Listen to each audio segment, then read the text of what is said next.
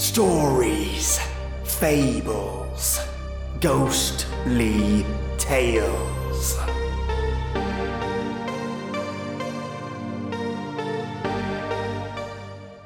Demons, devils, goblins, vampires, spirits, and ghostly history, all in today's episode.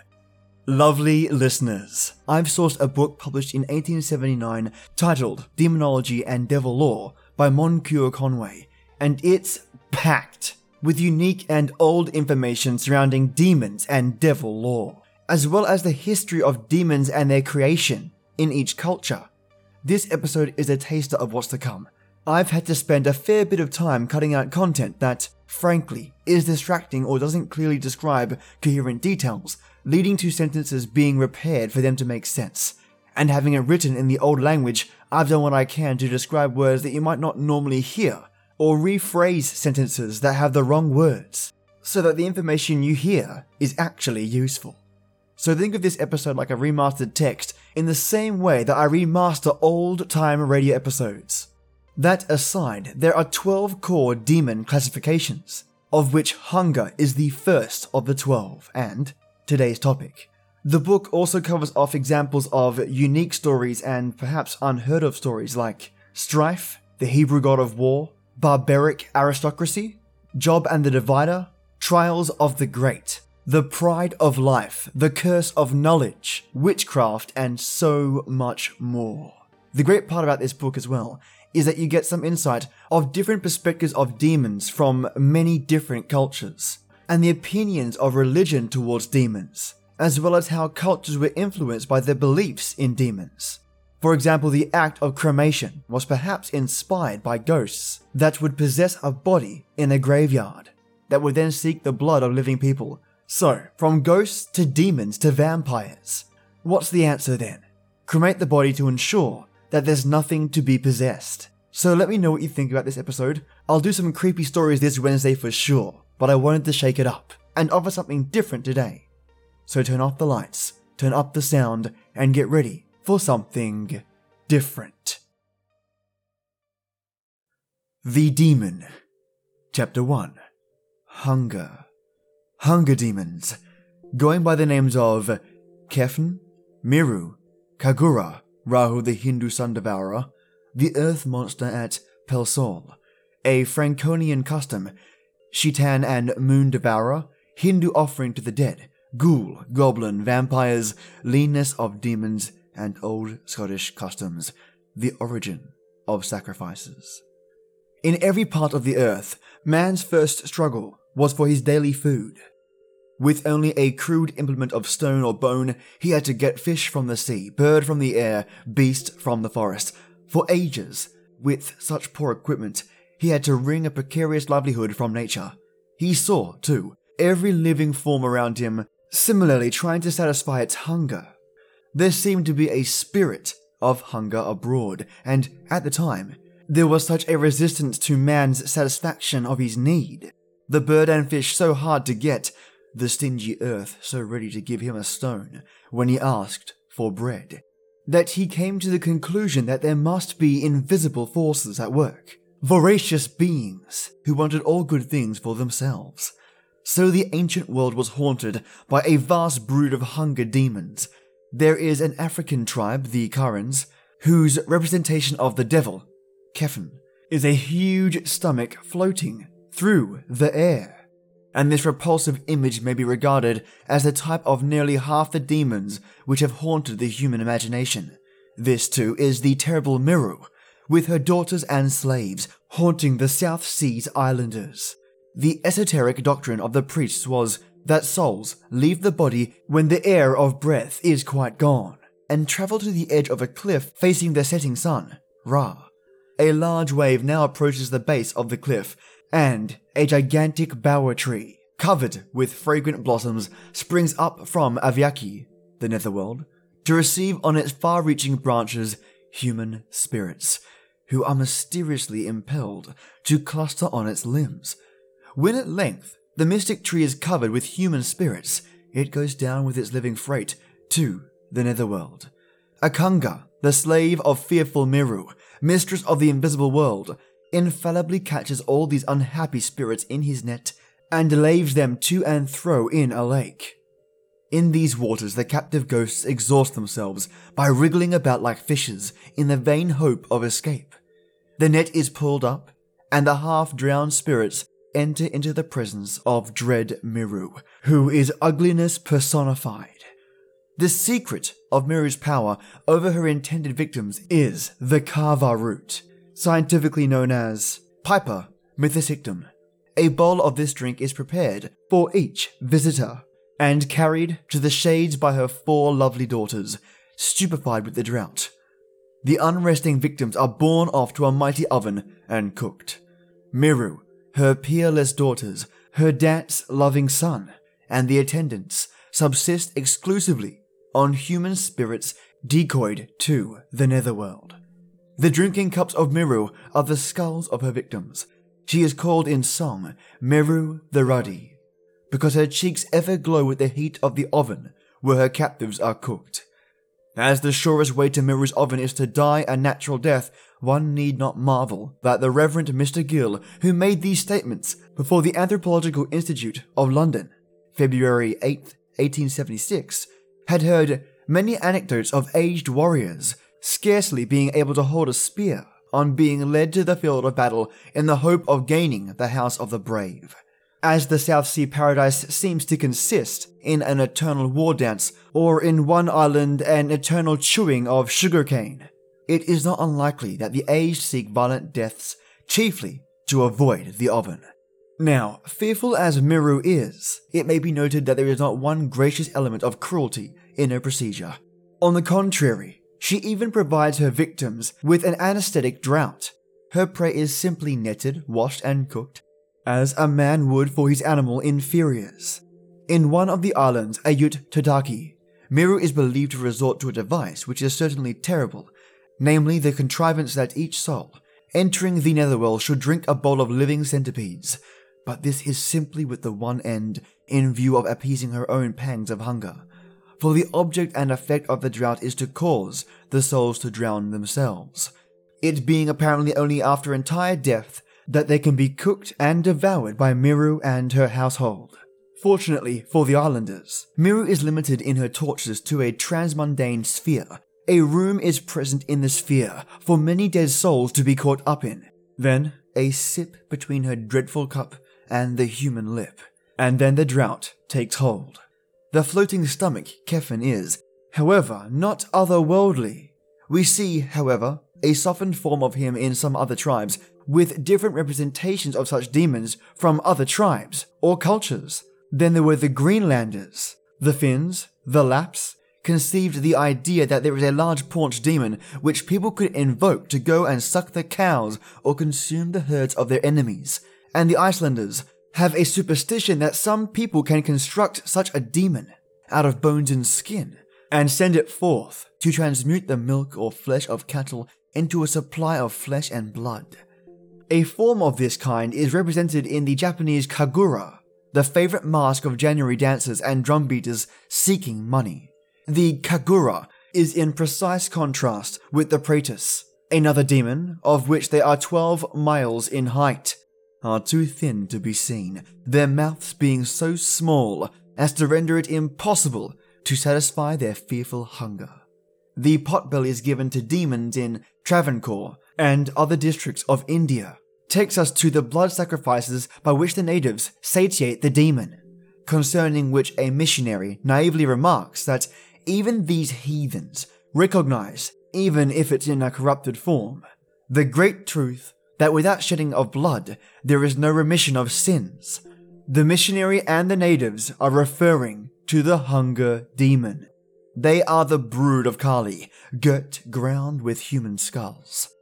The expedition which went out to India to observe the last solar eclipse was incidentally the means of calling attention to a remarkable survival of the hunger demon in coincidence with astronomic phenomena.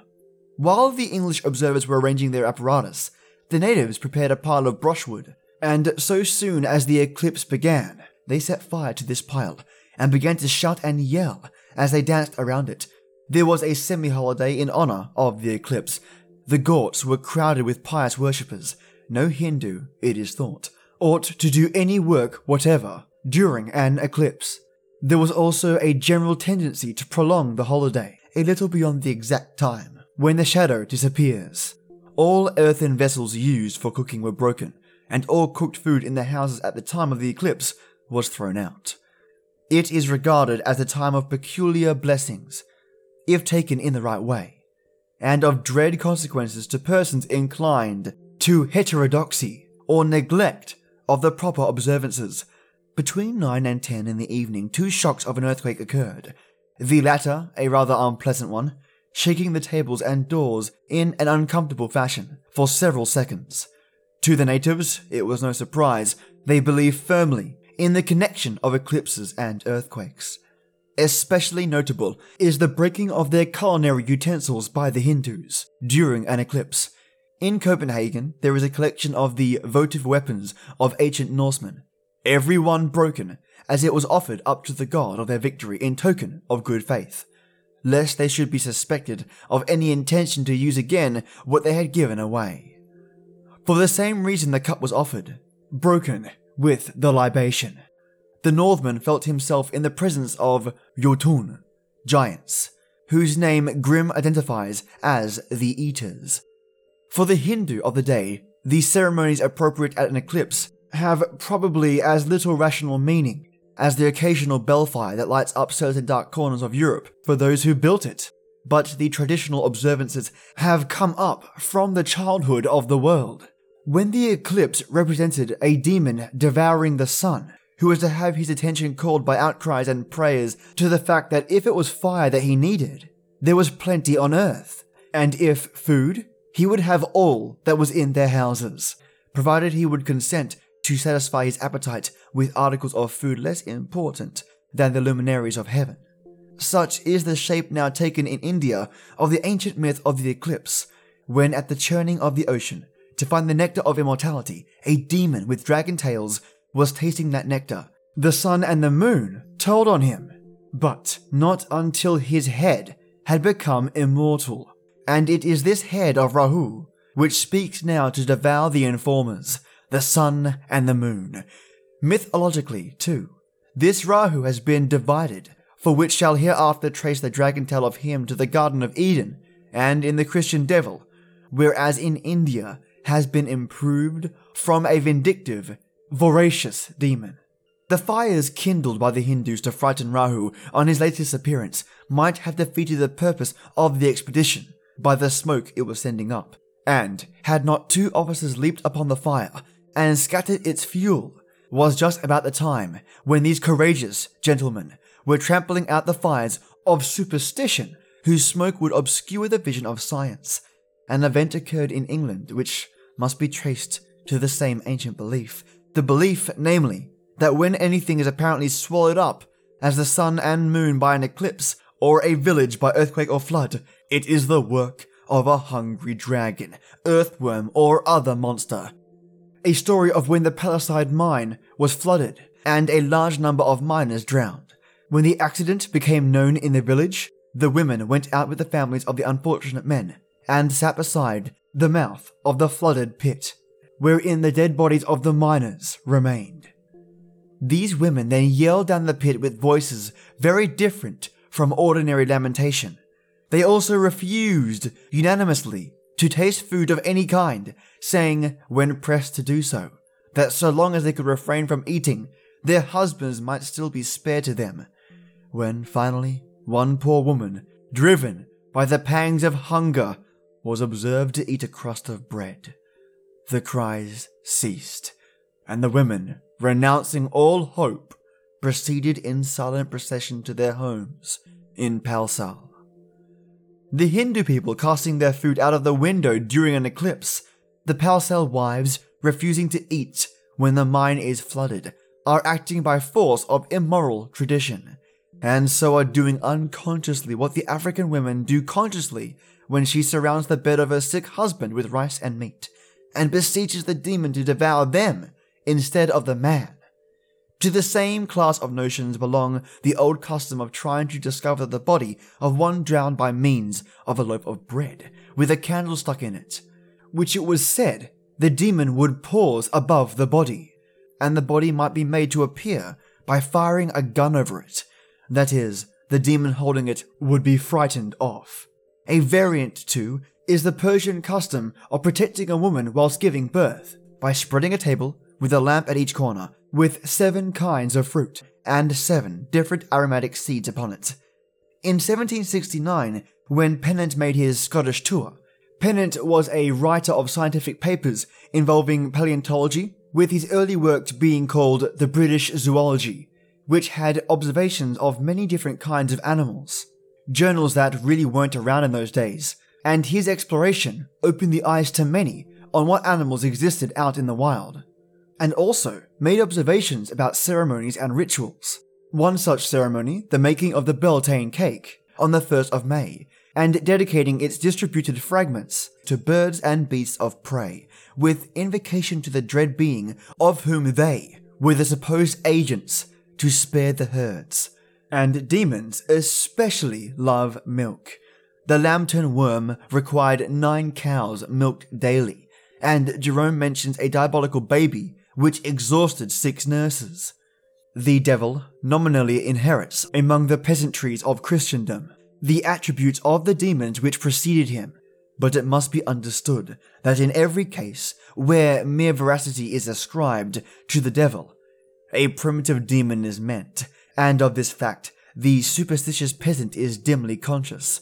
In Franconia, when a baker is about to put dough biscuits into an oven to be baked, he will first throw half a dozen of them into the fire, saying, There, poor devil, those are for you. If pressed for an explanation, he will admit his fear that for this offering his biscuits are in danger of coming out burnt, but that the poor devil is not bad hearted, only driven by his hunger to make mischief. The being he fears is, therefore, clearly not the devil at all, whose distinction is a love of wickedness for its own sake, but the half starved goblin ghosts, of whom, in Christian countries, devil has become the generic name. Of similar sacrifices, grace before meat is a remnant. In Muslim countries, however, the demon Shaitan combines the demonic and the malignant veracities. During the late lunar eclipse, the inhabitants of Pera and Constantinople fired guns over their houses to drive Shaitan, Satan, away from the moon, for whoever the foe, the Turk trusts in gunpowder. But superstitions representing Satan as a devourer are becoming rare. In the Church of Notre Dame at Halle, Belgium, the lectern shows a dragon attempting to swallow the Bible which is supported on the back of an eagle. There is another and much more formidable form in which the hunger demon appears in demonology, the fondness for blood. Some characteristics of supreme gods were distributed as a special thirst through a large class of demons. In the legend of Ishtar, descending to Hades to seek a beloved one, she threatens, If the door be not opened, I will raise the dead to be devourers of the living. Upon the living shall the dead prey. This menace shows that the Chaldean and Babylonian belief in the vampire, called Akaru in Assyrian, was fully developed at a very early date. Although the hunger demon was very fully developed in India, it does not appear to have been at any time so cannibalistic, possibly because the natives weren't great flesh eaters. In some cases, indeed, we meet with a vampire superstition, this is the old spelling, the V A M P Y R E, as in the story of Vikram and the vampire, and in the Tamil drama of Harichandra, where the frenzied Chandramati says to the king, I belong to the race of elves, and I have killed thy child in order that I might feed on its delicate flesh. Such expressions are rare enough to warrant suspicion of their being importations, referring to the Vetala whose appetite is chiefly for corpses, relating to the poor hungry demons of India, and the ritual of food around that demon. The ancestors of men are satisfied a whole month with tila and rice, and two months with fish, and the Manas people say, Oh, may that man be born in our line who may give us milky food with honey and pure butter, both on the 13th of the moon and when the shadow of an elephant falls to the east. But the bloodthirsty demons of India have pretty generally been caught up into a higher symbolism, and their veracity systemized and satisfied in sacrificial commutations. The popular belief in the southern part of the country is indicated by Professor Monier Williams in a letter written by southern India, wherein he remarks that the devils alone require propitiation, that is to say, the action of appeasing a god, person, or spirit. It is generally a simple procedure performed by offerings of food or other articles that are supposed to be acceptable to disembodied beings. For example, when a certain European, once a terror to the district in which he lived, died in the south of India, the natives were in the constant habit of depositing brandy and cigars on his tomb to propitiate his spirit, of which was supposed to roam about the neighborhood in a restless manner and with evil proclivities. The very same was done to secure the good favor of the philanthropic spirit of a great European sportsman, who, when he was alive, delivered his district from the ravages of tigers. Indeed, all bad spirits are supposed to be opposed by good ones, who, if duly satiated, make it their business to guard the inhabitants of particular places from demonic intruders each district and every village has its guardian genius, often called its mother. Such ideas as these are represented in Europe in some varieties of the kobold and the goblin. Though the goblin must, according to folk philosophy, be fed with nice food, it is not a deadly being, on the contrary. It is said the Gobelin tapestry derives in name because the secret of its colours were gained from these ghosts. Though St. Taurin expelled one from Evreux, he found it so polite that he would not send it to hell, and it still haunts the credulous there at Caen, without being thought very formidable. The demon that lurks in graveyards is universal, and may have suggested cremation. In the East, it is represented mainly by such forms as the repulsive ghoul, which preys on dead bodies but it has been developed in some strange way to the Slavonic phantom called vampire, whose peculiar fearfulness is that it represents the form in which any deceased person may reappear, not ghoul like to batten on the dead, but to suck the blood of the living. This is perhaps the most formidable survival of demonic superstition now existing in the world. And people who still have in their dictionary such a word as miscreant otherwise called as a misbeliever, can hardly wonder that the priests of Eastern Church fostered the popular belief that heretics at death changed into drinkers of the blood of the living. The Slavonic vampires have declined in England and America to be the ogres who smell the blood of Englishmen, but are rarely supposed to enjoy it. But it exposes the real ugliness of the pious superstitions sometimes deemed pretty, that in proportion to the intensity of belief in supernaturalism. The people live in terror of the demons that go about seeking whom they may devour. The watcher beside a corpse is armed with holy charms against attack from it at midnight. A vampire may be the soul of any outcast from the church, or one over whose corpse, before burial, a cat has leapt on or a bird has flown over. It may be discovered in a graveyard by leading a black colt through. The animal will refuse to tread on the vampire's grave, and the body is taken out and a stake driven through it, always by a single blow. A related class of demons are the heart devourers. They touch their victim with an aspen or other magical twig.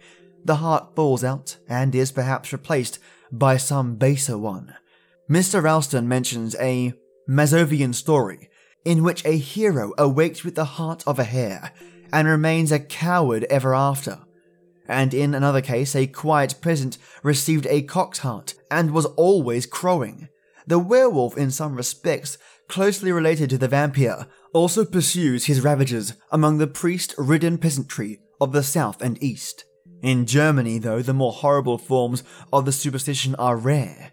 The Nachtzerer is much dreaded, even in various Protestant regions, it is thought safest that a cross should be set beside every grave to impede any demonic propensities that may take possession of the person interred. And where food is still not buried with the corpse to assuage any pangs of hunger that may arise. A few grains of corn or rice are scattered upon it in reminiscence of the old custom.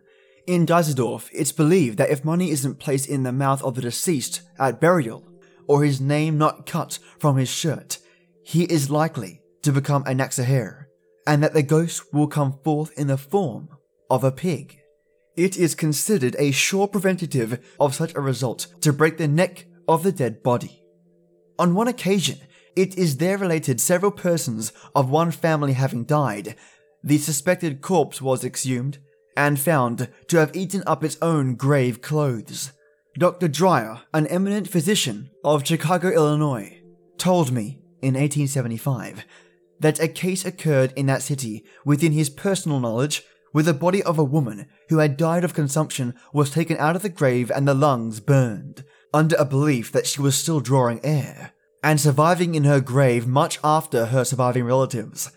In 1874, according to the Providence Journal, in the village of Peacedale, Rhode Island, US, Mr. William Rose dug up the body of his own daughter and burned her heart, under the belief that she was wasting away the lives of other members of his family.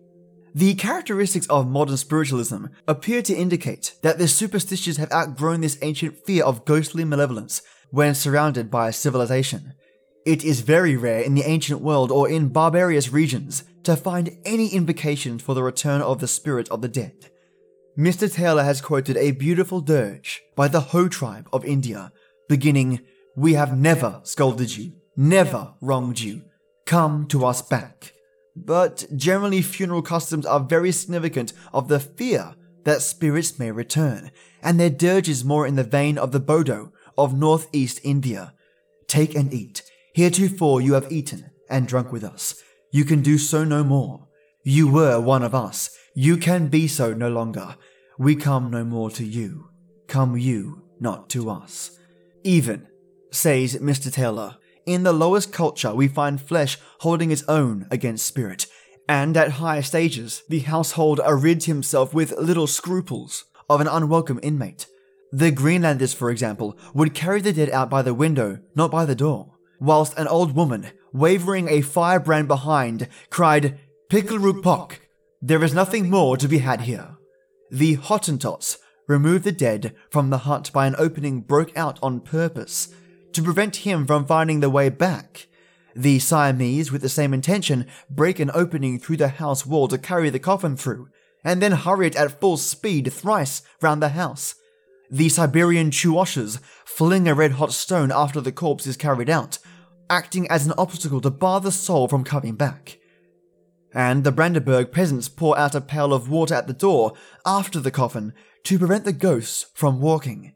The Pomeranian mourners returning from the churchyard leave behind the straw from the hearse, that the wandering soul may rest there, and not come back so far as home. It may be remarked in this connection that in nearly all the pictures of demons and devils, they are represented as very lean. The exceptions will be found generally in certain southern and tropical demons, which represent cloud or storm, and present a swollen or bloated appearance no northern devil is fat. Shakespeare ascribes to Caesar a suspicion of leanness. Yond Cassius hath a lean and hungry look. He thinks too much. Such men are dangerous. When Antony defends Cassius, Caesar only replies, Would he were fatter! This mistrust of leanness is a reflection from all the hunger demons. It interprets the old saying that a devil, however fair in front, may be detected by hollowness of the back, and yet he is usually so thin as to cast no shadow. Illustrations of the hunger demon and its survivals might be greatly multiplied, where it necessary. It need only, however, be mentioned that it is to this early and most universal conception of preternatural danger that the idea of a sacrifice as well as of fasting may be ascribed, it is indeed too obvious to require extended demonstrations that the notion of offering fruits and meat to an invisible being could only have originated in the belief that such being was hungry. However, much the spiritualization of such offerings may have attended their countenance among enlightened people. In the evolution of pure deities, fire, the devouring element, was substituted for a coarser method of accepting sacrifices and it became a sign of baser things, such as the Assyrian Akhkharu and the latter Lamia, to consume dead bodies with their teeth. And this fire was the spiritual element in the adulteries whose objects were visible, but the original accent of sacrifice never left it. The Levitical law says, the two kidneys and the fat that is upon them, which is by the flanks and the caul above the liver, with the kidneys it shall he take away, and the priest shall burn them upon the altar. It is the food of the offering made by fire, for a sweet savour. All the fat is the Lord's. It shall be a perpetual statute for your generations throughout all your dwellings, that ye eat neither fat nor blood. We find the hunger demon shown as well in the wrath of Jehovah against the son of Eli for eating the choice part of meat offered on his altar, as in that offering of tender infants to Moloch, which his priest announced, or in Saturn, devouring his children, and they all reappeared as phantoms thinly veiled, were initiates to the realm of sacrifice. Then there is the sacrifice involving Artemis. Through the huntress's fondness for kids' blood, became the priestess of human sacrifices. The human offering deemed half divine could alone at last satisfy the deity, gathered in his side this sheath of sacrificial knives, whetted in many lands and ages, and in his self sacrifice the hunger demon himself was made the victim. Theologians had been glad to rescue the first person of their trinity from association with the bloodthirsty demons of barbarous ages by describing the sacrifice of Jesus as God himself, becoming the victim of an eternal law. But, whatever may be said of this complex device, it is sufficient evidence that man's primitive demons, which personified his hunger, has ended with being consumed on his own altar. For though fasting is the survival of the same savage notion that man may secure benefits from invisible beings by leaving them the food, it is a practice which survives rather through the desire of imitating ascetic saints than because of any understood principle. The strange yet natural consummation adds depth of meaning to the legend of Odin being himself sacrificed, in his disguise, on the holy tree at Uppsala, where human victims were hung as offerings to him, and to his rune in the Havamal. I know that I hung on a wind rock tree nine whole nights with a spear wounded, and to Odin offered myself to myself. And this concludes chapter 1 of Demonology and Devil Lore by Moncure Daniel Conway, 1879. So, I hope you enjoyed this episode, and I'd love to hear your thoughts on the demons and the lore covered in this one. For example, one thing I never knew about Artemis was her love for the blood of children. That's a new one for me. And here are some really interesting takeaways from this episode. Ghosts were perceived as being hollow, 12 miles high, no shadow, and had no or very small mouths, and deemed to be guardians or demons. What I also found fascinating was how our ancestors would break holes in their houses to carry out the dead, throw hot stones to mislead them, or leave straw on the ground to persuade the dead to not follow them back. Just brilliant. What piece of information did you find fascinating in this episode? So, this is exactly the kind of information I'm trying to bring to the surface so we can find some really unique tidbits of information. Also, here's a quick list of all 12 demon categories so you can hear in advance what I'll be covering heat, cold, elements, animals, enemies, barrenness, obstacles, illusion, darkness, disease, and death, all with their own demons and their own lore. So, yes, a lot to cover and loads more content there to dig into. Either way, I'll have stories for you this Wednesday, so have a devilish night or delightful day, my ghouls and ghasts. As always, till next time.